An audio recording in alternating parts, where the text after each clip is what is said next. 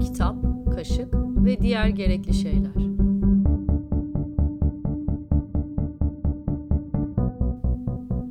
Hazırlayan ve sunan Sanem Sirer. Kitap, kaşık ve diğer gerekli şeylere hoş geldiniz.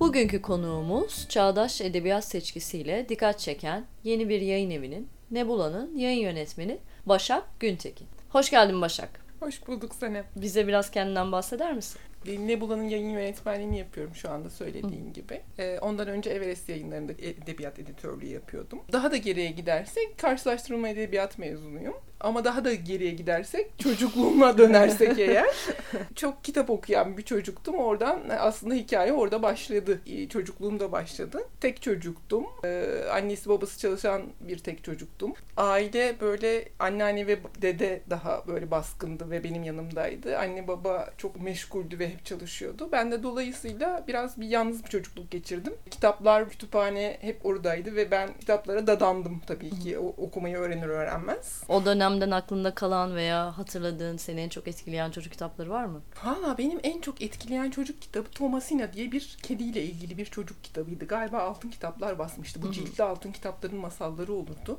Ben ona inanamamıştım. Herhalde o benim bilinçaltımda hep böyle bir şey olarak kalacak yani benim hayatımda kitap seçimimde bile belirleyici olan belki. Çok akıllı ve böyle biraz da fırlama bir kedi Thomasina ee, ve bir şekilde e, öldüğünü zannediyor bayılıyor galiba ya da gömüyorlar kediyi. Sonra yeniden dirildiğini düşünerek canlanıyor ve hayata bambaşka gözlerle bakıyor. Böyle bir diriliş hikayesiydi Thomas'ın ama böyle bir enteresandı yani. Karanlık bir tarafı da vardı. O yüzden onu hiç unutamıyorum. Böyle hayal meyal hep o kedinin böyle ölmesi ve dirilmesi geliyor aklıma. Ama aslında benimkisi biraz garipti çünkü e, ne okuduğumu bilmeden aslında kütüphaneden çeke çeke başladım. Akrabalar da sağ olsunlar. Evlerinde kütüphaneleri olan akrabalar da böyle çocuklar için hep öyledir ya gidersin bir eve böyle o ev senin için böyle bir yeni ve e, böyle keşfedilecek bir şeydir. Ben çok merak ederdim böyle insanların evleri. Çocuk olarak bana çok güzel gelir. Başkasının evi en güzel evdir şeklinde.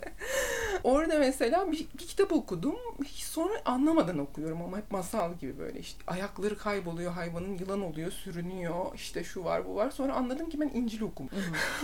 Aa İncilmiş o diyorum sonra mesela hani hikayeleri düşününce bu hikayeler orada geçiyor. Ee, sonra Sefilleri okudum e, ilkokulda. O da çok fena. Hayatımın en trajik hikayelerinden biriydi. Ben de çok etkilendim. Çok, çok perişan evet. etmişti beni. İlkokula gidiyordum. Hatta böyle ağladım günlerce. Kadının işte saçlarını satıyorlar. Öyle oluyor. Dişleri, şu su bu su işte çok çok dokunaklı yani. Çok böyle beni, beni çok o çocuk yüreğimi çok üzmüştü. Tabii sadeleştirilmiş baskılardan bahsediyoruz. Tabii tabii tabii tabii çocuk çocuk baskısıydı büyük. Belki yine altın kitapların böyle yine güzel evet. çocuklar için e, yapılmış edis, edisyonlarından biri. İşte gittim. Arkadaşlar var okulda şey diyorum Arzu beni dinlemiyordur bilmiyorum. Hangi hayatta şu anda hangi hayatı yaşıyor, nerede yaşıyorsa. E, dedim ki Arzu dedim ben böyle böyle bir Sefiller diye kitap okudum. Çok etkilendim dedim. Çok etkilendim dedim. Ben de onun filmini seyrettim dedi. Çok güzel dedi. Çok dokunaklı bir film. Yani çok ağladım ben de falan. Aa dedim gerçekten filmi de mi var dedim. Evet Küçük Emrah oynuyor dedi. 90'lar. 90'lar böyle başlamıştı yani. Küçük Emrah ve Küçük Ceylan'la sefiller arasında bir arabesk. ee, sonra çok okudum tabii yani o kütüphane beni çok besledi yani. Sait Faikleri okudum. Çok klasik okudum. İşte bizim anne babamızın okuduğu o dönem e, kitaplar Çanlar kimin için çalıyor? Hiç unutmuyorum vardı işte böyle beyaz cildi de vardı. Hı hı. Galiba Steinbeck vardı. O mavi bilgi yayınlarının serisi evet. vardı. Onlar bende çok belirleyici oldu. Sonra kendi kendime hikayeler yazmaya işte Eminönü'ne gidiyorduk. Anneannem beni çiçek pazarına götürüyordu. Hayvanlar, hayvan tutkusu da var bir yan. Hayvan almak, hayvan beslemek istiyorum. Köpek istiyorum, kedi istiyorum. Hepsini istiyorum. O otobüs seferleri bana çok Eminönü'ne gidiş geliş. O 90 dramanın oturdum öyküsünü yazdım ilkokulda. ilk öyküm o benim. yani böyle bir sürekli aslında e, hep edebiyat hep baştan beri günlük tutuyorum. Hocaya günlüğümü götürüyorum. Hocam bakın ilkokulda ben günlük tutuyorum falan O da bana böyle ilk eleştirmen olarak Başakçım bunları yazma. Bunlar günlüğe yazılmaz. İşte su içtim oturdum ne yazacaksın çocuk işte baktım Hı. camdan işte bugün vişne yedim falan yazıyorsun. Onlar işte şunları yaz bunları yazma falan. Bunlar gereksiz detaylar falan gibi. Öyle bir güzel bir çocuklukla yani hani e, bir yandan melankolik ama bir yandan da hani kitapların çok beslediği bir çocukla kitaplarla ilişkim başladı yani böyle hızlı başladı aslında. Ama sonra çok sekteye uğradı.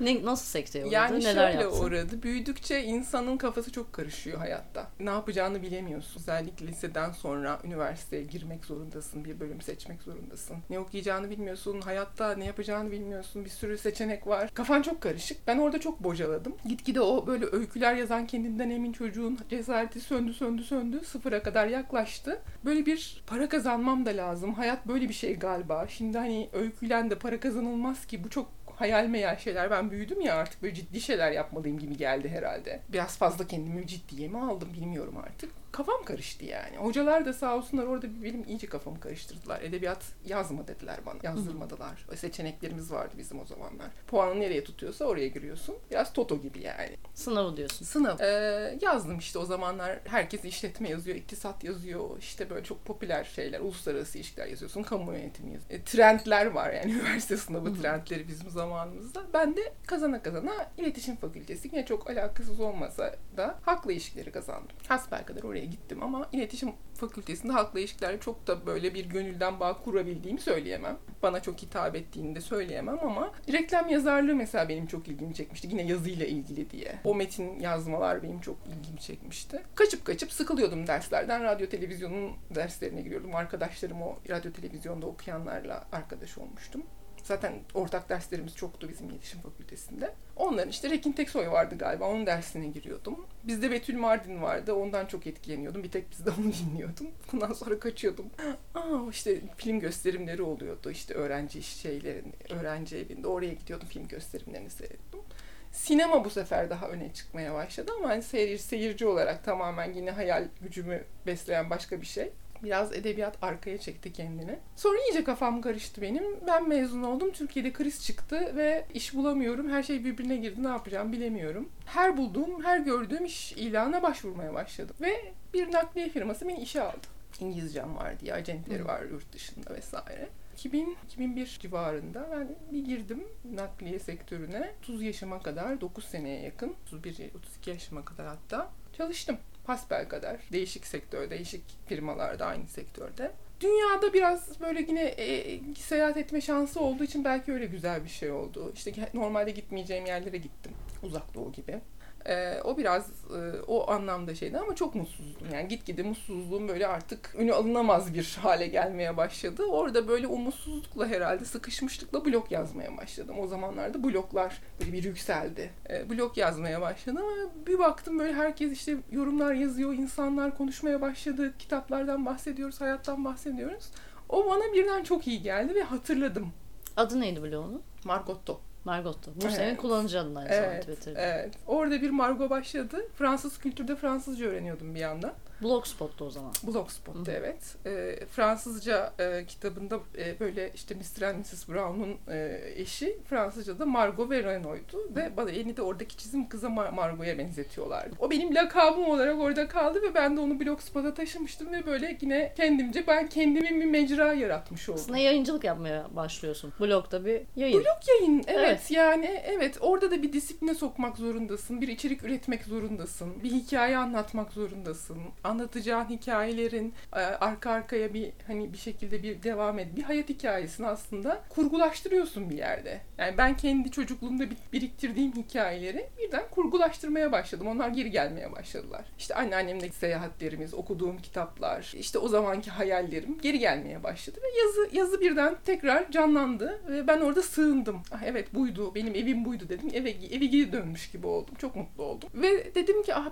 ben o blog bana böyle bir şey verdi, can suyu verdi ve tekrar dirildim. Dedim ki yani bu, bu hayat olmamalı. Yani ben bu sektörde olmamalıyım. Benim için de yanlış, onlar için de yanlış. Ama işte şey gibi böyle köprüden önce son, son çıkış derler ya artık 30'lardasın ve çıktın çıktın çıkamazsan bir daha sektör değiştiremezsin gibi bir ya aslında aslında bu biz bence kendimize çok baskı yapıyoruz. Yani Yapıyoruz. insan istediği her Yapıyoruz. yaşta ve her tabii zaman ki tabii ki. her türlü değişikliği yapabilir ama Tabii bu, bu tabii büyük bir baskı. Yani sen kim olmak istiyorsun, ne olmak Tabii. istiyorsun, ne yapmak istiyorsun Onu o yaşlarda biliyor ver. olman Evet. gerekiyor. Yani o senden o bekleniyor aslında. Bu biraz da bizden üst üst kuşakların bizim yaşadığımız belki de bir lüks kabul edilebilecek kimlik bunalımlarıyla uğraşamadan o doğrudan hayata atılmış olmalarının verdiği bir e, geçmişe dayalı. Biz daha fazla vakit harcıyoruz, daha çok kafa yoruyoruz. Gerçekten bunu yapmak istiyor muyum? İşte bu tabii kişisel şeyler bunlar ama biz yaşadığımız çağ itibarıyla, dönem Biz- itibarıyla yani vaktimiz aslında- değerli, Evet. hayatlarımız değerli, kendimize sorumluluklarımız var. Öteki kuşakların olmadığından değil ama bireye olan odak genişledikçe o zaman bireyin de kendine olan ilgisi ve kendiyle olan muhasebesi daha farklı bir hal alıyor. Ben aslında bizim biraz yani benim açıkçası e, yaş itibariyle yani daha tam X kuşağı olarak böyle Hı o arada kalmışlığı çok e, sert hissettiğim yani annenin e, kariyer yani benim annem Türkiye'deki ilk e, kariyer yapan kadın jenerasyonu herhalde. Büyük ihtimal ilk hani gerçekten çalışan kadınlar bizim annelerimiz. E, ve onlar aslında hani gerçekten para kazanmak ve bir şekilde ço- o çocuklar da anneanneleriyle büyüdüler. Yani benim böyle bir arkadaş çevrem de var zaten. Daha sonra o bakıcı şeyleri falan o sonradan başladı. O sonraki kuşaklar artık kadınlar zaten çalışıyor. Anneler artık ilk ka- kariyer yapan kadınlar olarak emekli oldular ve torun çoğu bakmak istemiyor ve gezmek istiyorlar. Dolayısıyla e, yani böyle bir e, başka bir geçiş oldu. Ben yani ne annem olabildim ne anneannem olabildim ne bizden sonraki kuşak olabildim. Çok o anlamda bocalayan kuşak olarak hissediyorum kendimi açıkçası yani hani bunları başkaları da yaşamıştır ama hani benim bocalamam 30'larıma kadar sürdü. Hı hı. Ee, ama o blokla beraber ben tekrar bir böyle evet buydu ve ben bunu yapmalıydım ve e, bununla ilgili kimsenin kiminle ne düşündüğünü de çok önemsemiyorum artık. Her şeyi göze alıyorum. Para kazanmamayı da göze alıyorum. Bunun nereye varacağını da göze alıyorum. Yani bilmemeyi de göze alıyorum. Belirsizliği göze alıyorum deyip e, bıraktım işi. E, o zamanlar Bilgi Üniversitesi'nde e, yüksek lisans karşılaştırma edebiyat bölümüne başvurdum. Ee, bir yerden başlamam gerekiyordu. O da çok güzel bir bölümdü ve edebiyat okumamış olmak da benim içimde bir yarak olarak kalmıştı ve onu bir şekilde kapatmak istedim. Ee, ve o çok güzel oldu. Kabul edildim. İki sene orada e, yüksek lisans yaptım. Çok mutlu bir iki seneydi benim için. Ee, Jale Parla'ya, Murat Belge'ye hepsine çok teşekkür ediyorum. Çok güzel bir öğrencilik yaşattılar bana. Çok şey öğrendim. Ee, bütün e, yani kampüs arkadaşlar yani olmak istediğim yer dedim çok mutluydum. Fakat her şeyin her güzel şeyin bir sonu olduğu gibi. O da son mezun olmaya yakın artık bir şekilde para kazanmam gerekiyordu. Çünkü hani benim bir şekilde küçük biriktirmiş bir olduğum bir para vardı. O para bitmeye başlamıştı ve benim artık bir şekilde para kazanmam gerekiyordu. Eski hayatıma geri dönemem. Şimdiki hayatımda nasıl para kazanacağımı bilmiyorum ve arayışa girdim. Ne yapabilirim? Şimdi ben bunu okudum ve bunları yapıyorum. Bu edebiyatla işte edebiyat eleştirmenliği mi, köşe yazarlığı mı yapılır? Yani bu sektörde bir iş kolu bulmam gerekiyor benim. O sıralarda Ed- Everest editör arıyordu. Tam da ben mezun olmama yakın tez yaz- yazdığım zaman da. Gittim başvurdum. Sırma Hanım vardı o zaman. Sırma Köksal. Sırma Köksal. Anlattım, yazdıklarımı götürdüm. Daha önce yazdığım parçaları götürdüm. Bir kitap yazmıştık Amargiye'de. Biz e, bir kadın kolektifi olarak. O kitabı götürdüm. Anlattım neler yaptığım, neler yaşadığımı. O da sağ olsun bana güvendi. Tamam dedi Başak gel başla sen editör olarak. Biz sana hani yol göstereceğiz. Sen burada başlayabilirsin. Çevre edebiyat editörü olarak ben orada işe girdim ve sanırım 6 seneye yakın bir süre 6 sene olması lazım o civarda bir zaman zarfında çalıştım. O zaman zarfı boyunca Everest'te çalıştın. Evet, Biz de evet. zaten o dönemden Evet, tanışıyoruz. Evet.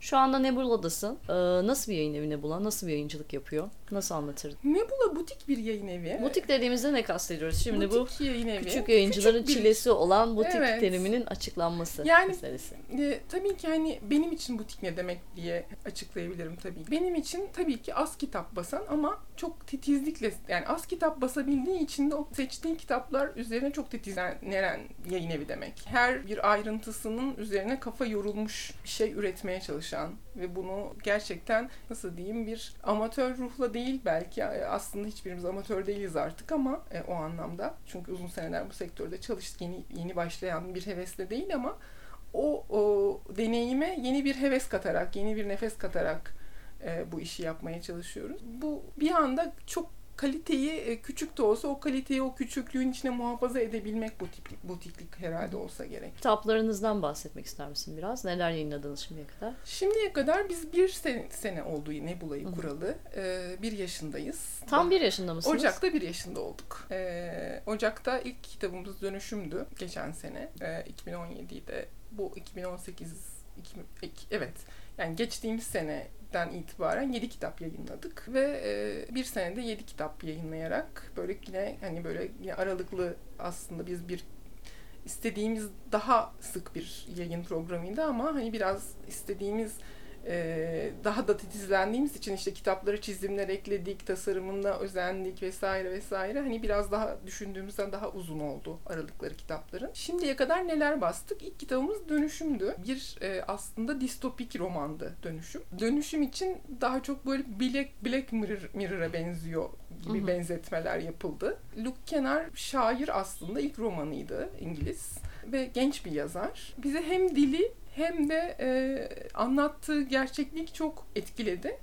E, çok da yakın gelecek distopyası olarak hakikaten olasılığı da bizi biraz böyle tüylerini diken diken edecek şekilde böyle insan okuduğu zaman evet gerçekten bu olabilir diyor. O yüzden o da hoşumuza gitti. Yani şu gün yaşadığımız e, günlere çok uydu Luke Kenar'ın hikayesi bence. Onunla başladık. Sonra Silvina Ocampo'nun Sonsuz Kulesi'ni bastık. E, biraz Alice Harikalar Diyarı Küçük Prens gibi kitapları hatırlatan bir masal. Yetişkinler için bir masal. Onu da kendimiz özel olarak e, ressam arkadaşımız Barış Kara onu resimledi, kitap resimledi. Özel bir resimle bastık. Özel resimlerle bastık. Cynthia Ozick bastık. Yine küçük bir novellaydı. Şal. O da Türkiye'de ilk defa basıldı. O Campo'da Cynthia Ozick'te ilk defa basıldı. Daha sonra 7 yılı bastık. Peter Stamm. Peter Stamm'ı. Flanöz'ü bastık Lauren Elkin'in Şehirde Yürüyen Kadınlar isimli denemelerinden. Aslında deneme tek başına herhalde yetersiz o kitap için. Daha mozaik bir kitap o. Evet. Daha böyle hem, farklı şehirler. Hem anı, hem şehir, hem gezi, evet. hem e, otobiyografi, e, hem sinemadan da bahsediyor, hem işte filmden de bahsediyor e, resimden de bahsediyor. Çok değişik interdisipliner konuları olan e, ama hepsini bir yürüyüş temasında birleştirmeyi, onu orada eritmeyi başaran bence güzel, gerçekten ilham verici bir kitaptı. Rebecca Solnit'in Kaybolma Kılavuzu'nda evet. bıraktığı yerden evet. cümleye başlıyor ve gerçekten daha farklı bir biçimde ama daha çok gene çok keyifli bir biçimde evet. bizi onunla beraber evet. E, dışarı davet ediyor. Aynen Rebecca Solnit benim çok çok sevdiğim yazarlardan biri. Yani gerçekten bütün kitaplarını okudum. Hatta Yürüme Aşkıydı galiba en evet. son kitabı. Ankor onu onu evet onu böyle hani kötü günlerim için saklıyorum gibi böyle okumamayıp okumaya kıyamadım. Çok çok sevdiğim bir yazar. Lauren Elkin'i Rebecca Solnit'in üzerine okuyunca zaten orada da bir Rebecca Solnit'i anmadan olmuyor. Kitapta ona da bir bir teşekkür mutlaka var. O yolu açtı çünkü hakikaten. Hem form olarak hem yürüme, yürüyüş, seyahat olarak hem bu melez metin olarak bence çok güzel bir sesi var ve e, çok etkileyici bir yazar. Lauren Elkin de gerçekten onu e, aratmayacak güzellikte. E, insanı hakikaten e, çok fazla e, yazarla tanıştıran, yeni yazarlarla, yeni sanatçılarla tanıştıran, e, yeni ilhamlar veren, yeni şehirleri hayal ettiren, e, kadınların tabii ki yani bu flanör flanöz üzerinden neden flanördü, niye flanöze çevirdi onu da çok güzel anlatan, altını dolduran bir metin. Bence uzun vadede insanların okuyacağı ve hakikaten üzerine daha çok konuşulacak ve herkesin için farklı çağrışımları olabilecek bir kitap filan Evet. Ee, bunları yayınladık şimdilik. Ee, daha e, sonrası içinde tabii ki mutfakta çalışmalar sürüyor. Genel olarak peki çizginizi nasıl özetlersin? Ne tarz bir edebiyat Çizgimiz, veya ne tarz bir yayıncılık Daha çok çağdaş dünya edebiyatına Çağdaş. e, odaklandık. E, ama Simtiozik ve Silvina Ocampo'nun e, modern klasikler olduğunu düşünüyoruz. Dolayısıyla e, modern klasikler için de ayrı bir dizi açtık. Modern klasiklere mesela Angela Carter'ı e, dahil edeceğiz. Daha sonra başka yazarları dahil edeceğiz. Bir de Piyanozu için tabii başka bir dizi açmamız gerekiyordu. Bir e, non-fiction e, edebiyat yani kurmacı olmayan edebi metinler olarak Hı hı. tanımlayabiliriz aslında o damarı. Benim için önemli olan edebiyat e, asıl olan e, edebiyat metni olması e, edebi bir me- metin olması daha doğrusu aslında. E, yani kurmaca edebi bir- metin gelirse elimize kurmaca olmayan bunu da Keşifbaz diye başka bir seri açtık. Filonoz onun ilk kitabıydı. O da üçüncü serimiz oldu. Şu anda bu üç banttan ilerleme planları içindeyiz.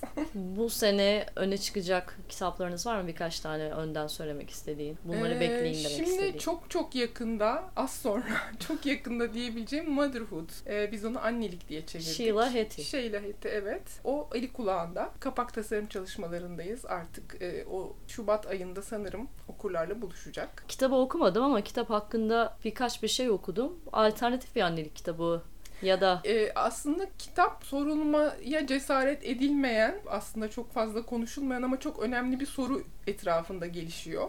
Dönüyor daha doğrusu, gelişiyor demek yanlış olur. O da anne olmalı mıyım, olmamalı mıyım? Anne olmak ya da olmamak. İşte bütün mesele. Sheila Heti anne Değil. değil. Hayır. Olmamış. Hayır. Sheila Heti'nin Bildiğim kadarıyla değil. bir önceki kitabı How Should a Person Be'di Be. galiba. Hı hı, onu, evet. onu okumuştum epey önce. Anne olmama ya karar vermek mi vermemek mi yoksa Hı. işte hepimiz aslında kadınların belli bir yaşa geldiklerinde özellikle 30'lu yaşlarda 30'lu yaşların ortalarında biyolojik saat dediğimiz artık bu gerçekten yapmalı mıyım bunu yoksa çok pişman olur muyum? Hı hı. Ee, hayatta geri dönüp de e, niye yapmadım? Yapabilirdim aslında. O tren kaçtı mı? Dememek mi lazım diye hani hakikaten bir çıkmaza girdikleri ve çok e, bu soru içinde çok sıkılan kadın var benim bildiğim. Yani hakikaten belki e, onlar için bence çok güzel bir kitap. Yani roman. Fakat roman demek de bence yine kitaba haksızlık. Kurmaca dışı edebi metin değil. Yani o Değil. kategoride yer Roman almıyor. olarak e, yani orijinali roman olarak lanse edilmiş bir kitap. E, fakat bana kalırsa e, yeni roman diyebiliriz belki. Yani bildiğimiz fiction değil. Öyle diyeyim. E, okurken yazarın sizinle sohbet ettiğini düşünüyorsun. E, yazarın e, mesela bana göre çağdaş sanat yapma noktasına gidip geldiğini, kendi fotoğraflarını çektiğini, o fotoğrafları metin içinde paylaştığını, metin içinde tarot kartı açtığını, metnin tarot kartlarına göre ilerlediğini, e, gerçekten böyle deneysel e, bazı yöntemlerle e, çok çeşitlendirmiş, kitabı çok renklendirmiş, Ye- yeni bir e, metinle karşı karşıyayız. Bence roman olarak da, romanın da aslında bir yerde gitmek istediği yerlerden biri Şeyla Eti'nin yaptığı. Zaten bana çok ilham veren bir kitap. Hem annelik sorusuna çok e, tartışılacak bir e, büyük soru işareti koyarak hem kendi annesiyle olan ilişkisini e, hem e, çocuk yapıp yapmama konusundaki kafasındaki soru işaretini paylaştığı hem de etrafındaki annelik deneyimlerini paylaştığı başka annelik. Çünkü annelik bir aslında terim ya yani terim mi diyelim müessese mi diyelim e, konsept mi diyelim yani herkes e, mesela kedine de annelik yapabilirsin annene de annelik yapabilirsin hani illa çocuk sahibi olmak anlamına da gelmeyen de bir şey ya bir Bir yandan. ilişki biçimi. Tabii evet Hı hı. yani bunların hepsini aslında e, çok güzel bir şekilde değiniyor ve e, o soru bir sarmal gibi kitabı bir şekilde bir noktaya tabii spoiler vermemek için de söylemiyorum getiriyor. Aslında Twitter'da spoiler vermiştim. Çok ağladığımı söylemiştim. Herkese sormuştu. İşte iki kere okudum bu kitabı. ikisinde de ağladım. Çevirmen de ağladı. Biz çok ağladık diye. Ağlatan bir kitap yaptınız. Bilmiyorum ağlatan mı? Bana çok dokundu. Sonu bana çok dokundu. Ama şimdi Twitter'da di- dinleyenler varsa eğer e, Başak hangi kitaptan demek ki bu kitaptan bahsediyormuşsun diye cevabını almış oldular. Motherhood'tu yani annelikti o kitap. Kitabın ismini vermeden Vermedim, spoiler verdin. Hayır ama herkes çok merak etti. Ben de şimdi sormadan çevirmenine ya da birden hani böyle yarın e, raflarda olmayacak bir kitap söylemekte bir şey çekince Hı, yaşadım. Belli, belli bir baskı oluşturuyor sonuçta. Evet, Evet. O yüzden şimdi madem söz oraya geldi, evet o kitap o kitaptı diyebilirim. Şubat'ta mı çıkıyor? Şubat'ta çıkacak Şubat'ta. evet. Ee, annelik bizim için evet yani benim için e, güzel gerçekten farklı kapılar açan bir kitap. Hem roman olarak hem soru olarak. Ee, onun dışında Peter Stamm devam edecek yeni kitaplarıyla Nebula'da. Carmen Maria Macodo bizim çok heyecanlı olduğumuz O da geçen kitap. geçen senenin Evet. en çok öne çıkan en çok öne e, çıkan metinlerinden kitaplarından biriydi. biriydi. Aslında Angela Carter Maria Macado'yu çağırdı Nebula'ya. öncülü, öncülü, Öncülü. olarak. Evet yani Nebula'da nasıl kitaplar yapacağımızın aslında böyle biz kartları doğru açtık tarot kartları gibi böyle 8 kitabı. Biraz böyle onlar hep yanlarına başka kitaplar çağırdılar. Onların çağırdıkları kitaplarla da aslında yan yana koyduğumuzda Nebula'nın bir kimliği oldu. Yani çok az kitapla bunu becerebildiğimizi düşünüyorum. Evet. Yani mütevazi olmayan bir şey oldu Yok, bu ama gerek yok bence. ee, ya öyle hissediyorum diyelim. Belki yanlıştır ama bu his var bende. Evet yani hani Nebula denen yayın evinin e, bir gerçekten nasıl kitap bastığına dair bir algı oluşturabildim gibi bir his var. Öyle bir hisse kapılıyorum şu anda bu, bu kadar yedi kitap sonrasında. İnşallah böyle devam eder. Carmen Maria Macado ne zaman gelecek?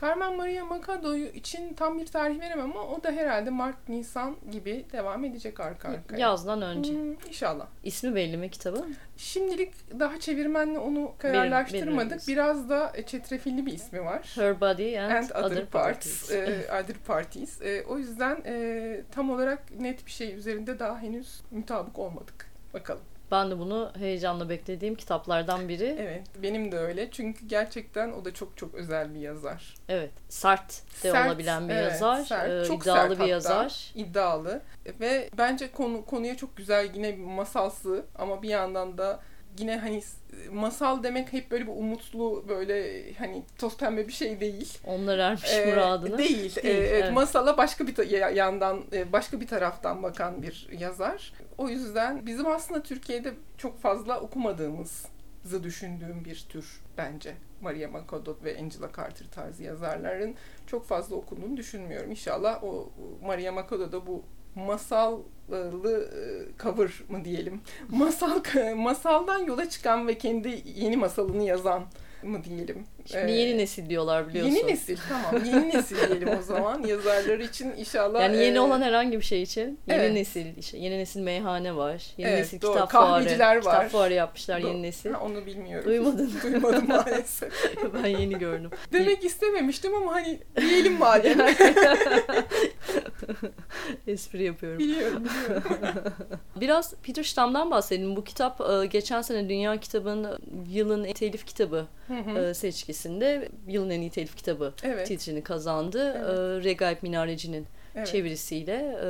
E, enteresan bir yazar Peter Stamm. Bu kitaba dair 7 yıl özelinde anlatmak istediğin veya yazarı tanımayanlara Peter Stamm'a dair söylemek istediklerin neler? Tırştam e, hakikaten çok özel bir yazar bence. Yurt dışında gerçekten çok fazla dile çevrilen bir yazar öncelikle. 37 dile çevrildi benim bildiğim Evet. kadarıyla. Uluslararası bir e, hissi yakalayabildiğini gösteriyor. Yani bu evrensel bir okur kitlesine ulaşabildiğini göster- gösteriyor bu. Bence bizde de çok sevilebilecek bir yazar. Tarz olarak, e, üslup olarak çok sade cümleleri var. Çok basit hatta olarak ilk okuyuşta insanı birdenbire ne kadar basit cümleler Minimalist, minimaliste yakın. Minimalist bir dili var diyebiliriz evet. Aslında aldatıcı bir minimalizmi var. Yani hani e, bu kadar hani sade bir dille de çok derin konuları anlatabilmek gibi bir bence çok büyük bir başarısı ve ustalığı var Peter Stamm'ın. E, herhalde en çarpıcı özelliği bu olsa gerek. E, konu olarak da daha çok e, ikili ilişkiler üzerinden anlatıyor derdini diyebiliriz. Yani kadın erkek ilişkisi üzerinden başka varoluşsal, psikolojik, e, felsefi e, sorunları e, ele alıyor ama e, as, bun, bu hep bir e, kadın erkek ilişkisi anlatılır okur onu onunla önce haşır neşir oluyor. Onların diyaloglarıyla, onların ilişkileriyle haşır neşir oluyor. E, ama e, olay aslında daha derin varoluşsal sorunlara, sıkıntılara, çok büyük bir aslında günümüz insanının bunal, bunalımına varıyor. Senden de konuşmaya başlamadan önce aramızda konuştuğumuz gibi ben Peter Stamm'ı çok Milan Kundera'ya benzetiyorum. Benzetmemin sebebi yani bana onu hatırlatmasının sebebi, e, Kundera'yı hatırlatmasının sebebi yine aşk ilişkisi üzerinden başka sorular sordurtması. Yani Va- varoluşa dair. varoluş soruları sordurtması. Tabii yani Camus'e de benzetenler çok olmuş. Kafka e, benzetmesi yapanlar olmuş Amazon'da ya da işte başka dillerdeki okurlarda. Herkesin tabii ki çok farklı okumalara açık bir yazar. Şimdi çok fazla da şudur budur deyip de insanların başka şekilde okumasına da engel olmak istemiyorum ama gerçekten hani hepimizin şu anda bazı rollere kıstırılmış hissediyoruz ya kendimizi bazen. O kıstırıldığımız rollerle nasıl yaşıyoruz? Yaşayabiliyor muyuz? Yaşamalı mıyız? gibi soruları aslında çok sorduran bir yazar. Tam da günümüzün sorunsalları yani kafada sürekli kafamızdan atamadığımız soruları tekrar tekrar türlü aşamadığımız sorunları konu eden bir yazar ve bunu da çok bence çok güzel kurgularla, çok minimal cümlelerle mesela bütün okurlardan neredeyse okuyan herkesten çok kısa sürede okuduğu e, geri dönüm şunu aldık biz. E, herkes ya bir günde okuduğunu söyleyenler var, iki günde okuduğunu söyleyenler var. Çok akıcı, çok e, gerçekten nasıl içine çekildiğinizi anlamıyorsunuz hikayenin. Birden bir bakıyorsunuz hop bitivermiş. Ama tadı kalıyor. Evet benim de deneyimimde belli bir temposu var metnin. Evet. o tempo o, inip kitap. çıkan bir tempo değil. Aynı aynı ritimle ilerleyen bir anlatı ee, ve dediğin gibi bu minimalist minimalizme yakın üslupla aslında çok e, büyük e, duygusal anlam açıdan büyük e, derin meseleleri e, sakin sakin diyeyim. Sakin sakin, sakin, sakin anlatıyor. Aktardığı e, e, bir metin 7 yıl. Sizde de başarılı oldu diye düşünüyorum okuruna. İki baskı yaptık. İki baskı. Ee, şu anda inşallah ödülle beraber okur e, biraz daha ilgi gösterirse üçüncü baskıya ve hmm. daha nicelerine olur diye umuyoruz tabii. Çünkü gerçekten çok okunmayı hak eden bir yazar. Evet. Ee, çok da güzel bir çeviri bu. Evet Regaip Hanım'ın da ellerine lazım. sağlık. Evet. Hakikaten mükemmel çeviriydi. Çok da mutlu olduk yayın evi olarak. Ee, böyle bir ödül, küçük yayın evi olarak e, böyle bir e, ödülle daha ilk yılımızdan e, bir heveslendik ve bizim için çok güzel bir motivasyon oldu. İnşallah daha nicelerine Regaip Hanım'ın da çevirilerini bence bütün okurlar takip etmeliler. Çünkü gerçekten ger iyi, iyi çeviri okuyacakları garanti gibi bir şey diyebiliriz yani. Orada bir hayal kırıklarına uğramaları pek söz konusu evet. değil. Şimdi biraz senin kendi hikayene geri dönelim. Ee, sen büyük bir yayın evinde e, çalıştığın bir yayıncılık geçmişim var. Hı hı. Büyük derken de kastım kendi dağıtım ağına sahip birden fazla alt markası olan işte yapısal olarak, iktidar alanı olarak vesaire büyük bir yerde çalıştıktan sonra şimdi daha butik bir operasyonda e, daha belirleyici bir rol üstleniyorsun. Bu iki deneyimi birbiriyle nasıl kıyaslıyorsun? Sence oradaki deneyimin seni şimdiye nasıl hazırladı? Şimdi e, tabii çok iyi bir okuldu Everest. Çok şey öğrendiğim bir yer oldu. E, özellikle tabii iş bölümü konusunda ben aslında şanslıydım. Çünkü ilk Everest'e girdiğimde bizde e, telif hakları ve editör ayrımı yoktu çeviri edebiyat konusunda.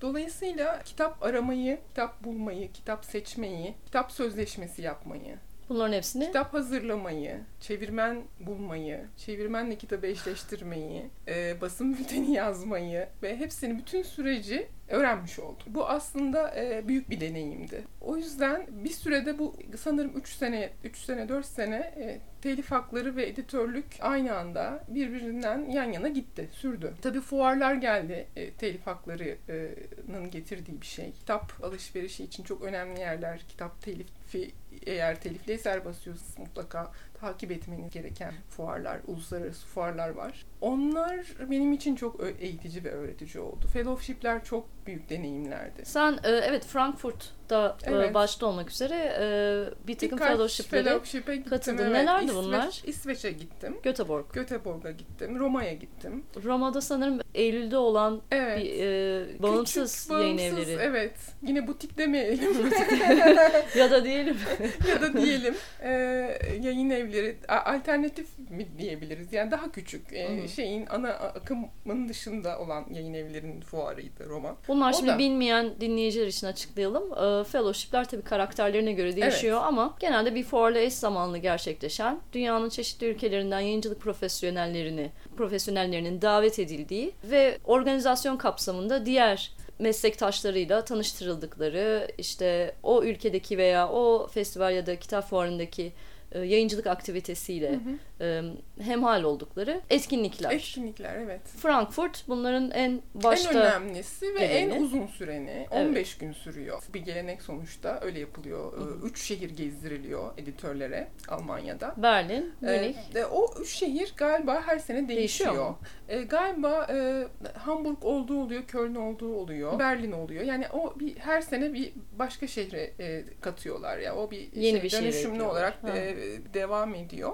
Üç e, şehirdeki yayıncılarla tanışıyorsunuz. O yayıncıların ofislerine gidiyorsunuz. Onlar sizi konuk ediyorlar. Yaptıklarını, kitaplarını, işleyişlerini anlatıyorlar. Sizin sorularınız varsa dünyadan gelen editörler olarak e, 15'e yakın editör e, 15 gün boyunca Alman yayıncılarla beraber nasıl kitaplar basıyorlar, e, işleyiş nasıl, dağıtım ağı nasıl, kitap hazırlama süreci nasıl bunları öğreniyorsunuz. Herkes kendi arasında tabii çok büyük bir fırsat çünkü e, aynı e, işi yapan e, Hintli bir editör de var. E, Hindistan'da ne okuyor insanlar e, konuşuyorsunuz ve öğreniyorsunuz. İşte o, sen Türk edebiyatını anlatıyorsun. Ötekisi e, Norveç'teki e, akımları anlatıyor. E, işte ortak noktalarda buluşuyorsunuz. E, çok sıkı arkadaşlıklar doğuyor. Çünkü 15 gün boyunca sürekli berabersiniz 24 saat bu insanlarla. Gerçekten ben çok değerli arkadaşlar edindim bu fellowship'lerde. Hala sürüyor. Çok çok kendimi hem kişisel olarak çok şanslı hissediyorum hem de mesleki anlamda çok şanslı hissediyorum. Bazıları benim mentorlarım oldu, bazıları benim arkadaşlarım oldu. Ee, yani hakikaten bir kere okurlukla başlıyor ya her şey. Yani okurluk anlamında bir e, duygudaşlık yakaladığınız anda birbirinize inanılmaz hem destek hem de e, gerçekten bir fellowship adı üzerinde. Yani hani yüzük kardeşliği değil, Evet. kitap kardeşliği ve hakikaten bu çok güzel e, uygulamalar. Yani keşke bütün editörlere tavsiyem gitsinler. Bu deneyimi yaşasınlar. Çok gerçekten çok şey katıyor insan. Evet. e, hem farklı ülkelerin farklı kültürel e, bağlamlarda Hı hı. işleyişi nasıl olduğunu görmek adına hem de Tabii. dediğin gibi e, dünyanın dört bir yanından kitap ortak paydasına buluşan insanları bir, bir araya getirmesi açısından bunlar güzel etkinlikler. Ve bir, bir editör için de az, az önce söylediğin şeyin de önemli olduğunu düşünüyorum. Yani bir editörün kitap hazırlama harici işin diğer süreçlerine şahit olması veya dahil olması, telif olsun, tanıtım olsun, farklı etaplara satış olsun, farklı etaplara en azından kafa yorması, ed- editör olarak gelişmesi veya yayıncı olarak gelişmesi için de birer fırsat aslında. Yani büyük yayın evinden küçük yayın evine geçişi sorduğumda aslında benim şansım hepsini bir yerde görebilmek oldu. Çünkü Türkiye'de çok fazla uygulanan bir yöntem değil bu. Yani iş e, paylaşımı açısından. Evet. Genellikle editörler kitap editörlüğü, telif hakları sorumluları, telif hakları sorumluluğu, yayın koordinatörleri, çevirmenlerle ve yazarlarla olan koordinasyon gibi 3-4 tane aslında şey var. Farklı meslek tanımları var. Evet. E Şimdi e, ben bu tanımların hepsini bir şekilde bir, bir, bir deneyimledim. Ve bir yerden sonra e, açıkçası buna galiba e, commissioning editör belki denebilir. Yani Türkiye'de böyle bir Türkçe tanımı var mı bilmiyorum. Yani kitap satın alana editör gibi. Bu fazla bu kadar e, e, bütünsel bir süreç değil. Çok daha bölünmüş bir süreç. Şimdi buna bu şekilde devam etmek de çok kolay olmayacaktı zaten e, Everest'ten sonra. Yani çok fazla yani bir yerde seçmek zorunda da kalacaktım. Editör olacaktım.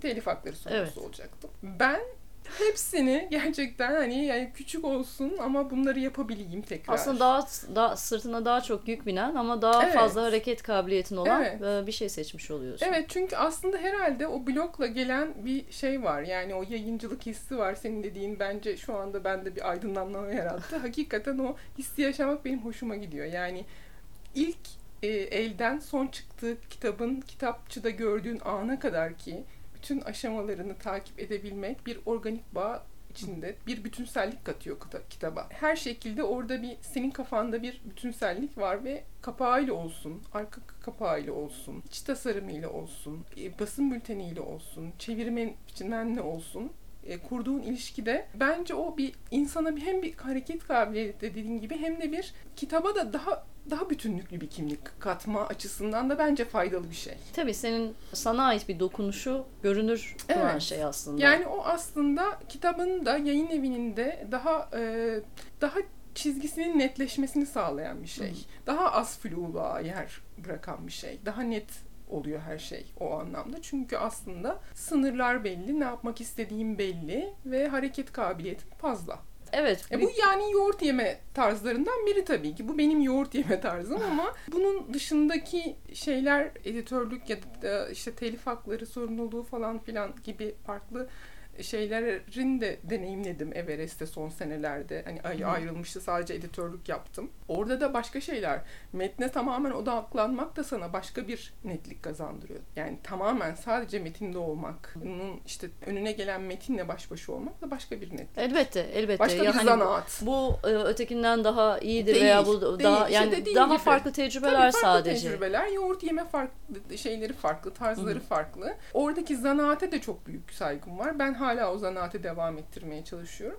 Sohbeti e, senin bu aralar neler okuduğundan, işte önermek istediğin kitaplar olup olmadığından onu, onu sorarak bağlayalım. Vay, e, benim hep okuduğum, daha önce e, eski e, bir kitap ama sizden yeniden basılan Beyaz Gürültüyü Don Delillo. Don Delillo. Ben herkese tavsiye Çünkü benim yüksek lisans tezimde de Don Delillo Öyle mi? konu en büyük konulardan biriydi. E, Neydi Beyaz yüksek Gürültü. lisans tezi? Sınırda edebiyattı ama daha çok çöplük metaforunu, atık metaforunun edebiyattaki yansımasını çağdaş edebiyattaki yansımasını aradığı tezdi. Bu şey e, işte Kristeva'nın abjektinden girip işte feminizmden kadının bu alı şey bu, bu buradaki yönünden işte psikolojideki yönüne kadar yani psikanalitik yaklaşıma kadar bu çöplük metaforunun etrafında biraz dolaşan bir tezdi. E, Beyaz Gürültü de e, aslında bana çok kapılar açtı o konuda. Yani çok e, mutlu oldum o kitabı okuduğum için ama kitap olarak da çok güzel bir kitap bence. Handan Balkara'nın çevirisi bence çok güzel bir çeviri. Bence çok o, Türkiye'de hala e, değeri, kıymeti bilinmeyen yazarlardan biri Don Delillo Evet. maalesef. Maalesef evet. E, ama yurt dışında benim bildiğim e, çok çok o, önemli bir Tabii. yazar. Yani Çağdaş Amerikan e, edebiyatının yaş- yaşayan, yaşayan en önemli yaşayan yazarlarından biri. efsanelerinden biri. E, o yüzden onu ıskalamamalarını kesinlikle öneririm. Lütfen Don Delillo'yu okuyun. Bunu Çok ben de önemli öneririm. bir yazar. Benim de en sevdiğim Ee, metinlerden biridir. evet yani sizin tekrar bunu bastığınızda çok sevindim. Dost'tan okumuştum ben zamanında eski baskısını. Don Delillo dışında ne tavsiye edebilirim? Benim Rebecca Solnit eğer okuduysanız, sevdiyseniz, eğer Flanöz'ü sevdiyseniz herhalde Olivia Lang'in e, Yalnız Şehrini de seversiniz. O kitap da çok yakın temalarda. Ee, şehir ve yalnızlık ve e, sanat ve daha e, spesifik anlamda resim temalı bir kitap. O da gayet yine böyle güzel bir deneme ama aynı zamanda yine bir melez metin. O yüzden benim çok sevdiğim bir yazar oldu o da. İnşallah diğer kitapları da Türkçe'de yayınlanır e, yazarın. Ben editörlük gereği bir de çevirdiğim kitap gereği şu anda yazı ve yazma ve yaratıcılık üzerine çok kitap okuyorum. O yüzden en son Metropolis'ten çıkan yazma uğraşını okudum.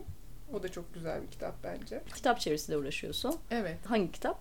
Danny Shapiro'nun Still Writing isimli kitabı hala yazıyorum diye çevrilecek büyük ihtimalle. Yine yazarlık deni yok bu Paloma'nın Paloma olacak için. büyük ihtimalle. Yazarlık üzerine yani yazarlık yapmak isteyenler için bir böyle e, hem yardımcı hem e, kendi deneyimlerini paylaşan hem karşılarına çıkabilecek tuzakları, e, sabotajcıları, işte yazma uğraşı sırasında başlarına neler gelebilir ve bunlarla nasıl mücadele edebilirler gibi bir yandan size destek veren hem yazarlık açısından sizin yaratıcılıkla kurduğunuz ilişki anlamında da size ilham olabilecek bir kitap. Yol gösteren. Ee, Rehber. Rehber gibi ama yine e, yazar yine kendi çocukluğundan, yazarlığı nasıl seçtiğinden, neden seçtiğinden, seçtiğin zaman sizi nasıl bir hayat beklediğinden, işte e, bir yazarın günü nasıl geçer, nasıl bir disiplinde yazar, yazmalıdır, kime nasıl disiplin uygundur gibi aslında hem pratik olarak